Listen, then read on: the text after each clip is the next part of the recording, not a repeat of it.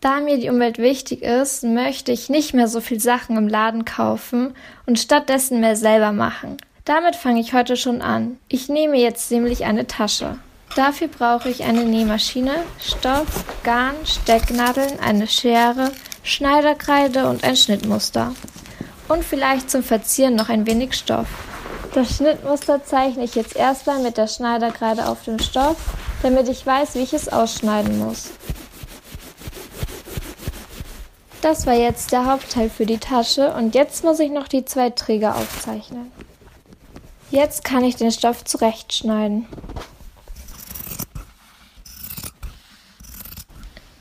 Die drei Teile für die Tasche sind jetzt fertig zugeschnitten. Also ich könnte halt jetzt dann noch eine Tasche draufnehmen, halt von einer Jeans, eine Hosentasche, weil ich habe richtig viele alte Jeans, aus denen ich noch was nähen wollte.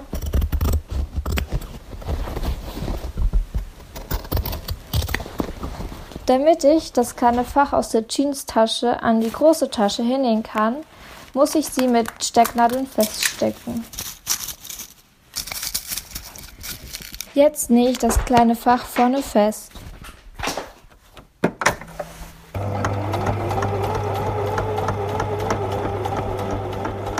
Die kleine Jeanstasche vorne ist festgenäht und jetzt kann ich den Jutebeutel zusammennähen.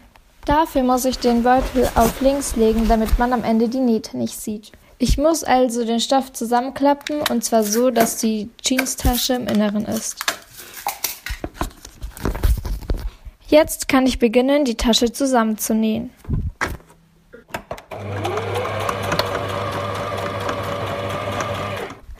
Die Träger sind jetzt halt beide wie so eine lange Röhre, nur leider ist die Naht außen, deswegen muss ich die noch einmal umdrehen. Das geht am besten mit einem Stift, den ich durch diese Stoffröhre durchstecke und dann damit den Stoff durchziehe, damit die Naht innen ist. Jetzt habe ich die Träger fertig umgedreht und kann sie an den großen Beutel dran nähen.